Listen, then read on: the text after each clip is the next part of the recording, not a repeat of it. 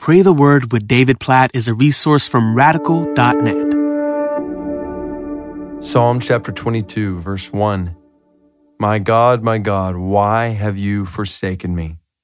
Why are you so far from saving me from the words of my groaning?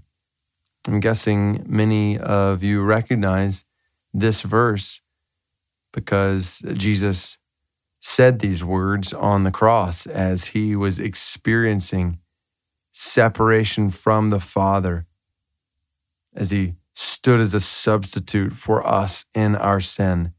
And he cried out, my God, my God, why have you forsaken me? He was experiencing the separation you and I deserve from God.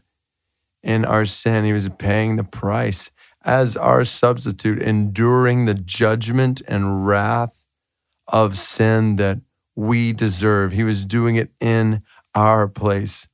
This verse just causes us to praise Jesus for the cross, to praise Jesus for experiencing our separation so that we might know his salvation. And then you get down to verses twenty-seven and twenty-eight, and they say, all the ends of the earth shall remember and turn to the Lord, and all the families of the nations shall worship before you, for kingship belongs to the Lord, and he rules over the nations. Basically a picture of how God will draw all the families of the nations to himself and to his salvation. So put verse one together with verse twenty-seven and twenty-eight. Jesus has, has died. He's paid the price for not just my sin and your sin.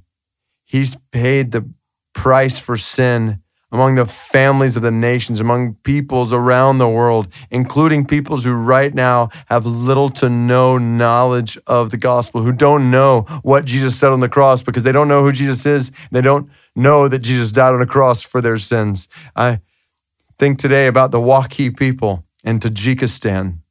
The Wakhi people, there are no known believers in this very remote people group in Tajikistan.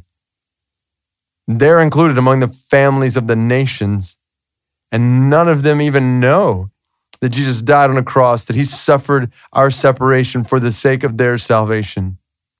So Psalm twenty-two just drives us to pray, Lord Jesus, first and foremost, we praise you for enduring the separation we deserve so that we might be saved from our sins. Thank you for being forsaken that we might be saved. We praise you for doing this for us, and we praise you for doing this for the Wakhi people in Tajikistan as well.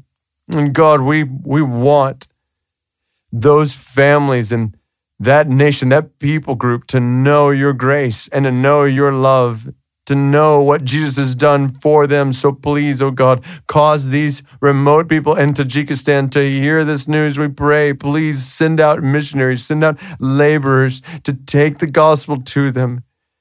God, please use our churches to take the gospel to people groups like this. Please use our lives toward this end. God, it's not tolerable that so many people in the world right now have yet to even hear what Jesus said on the cross, because they don't know that Jesus died on the cross for their sins. God, change that, we pray. We pray you would change that for the Wakhi people. God, we pray that you would bring that people group to worship before you. Psalm twenty-two, twenty-seven.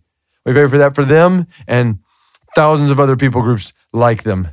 Please cause them to worship Christ.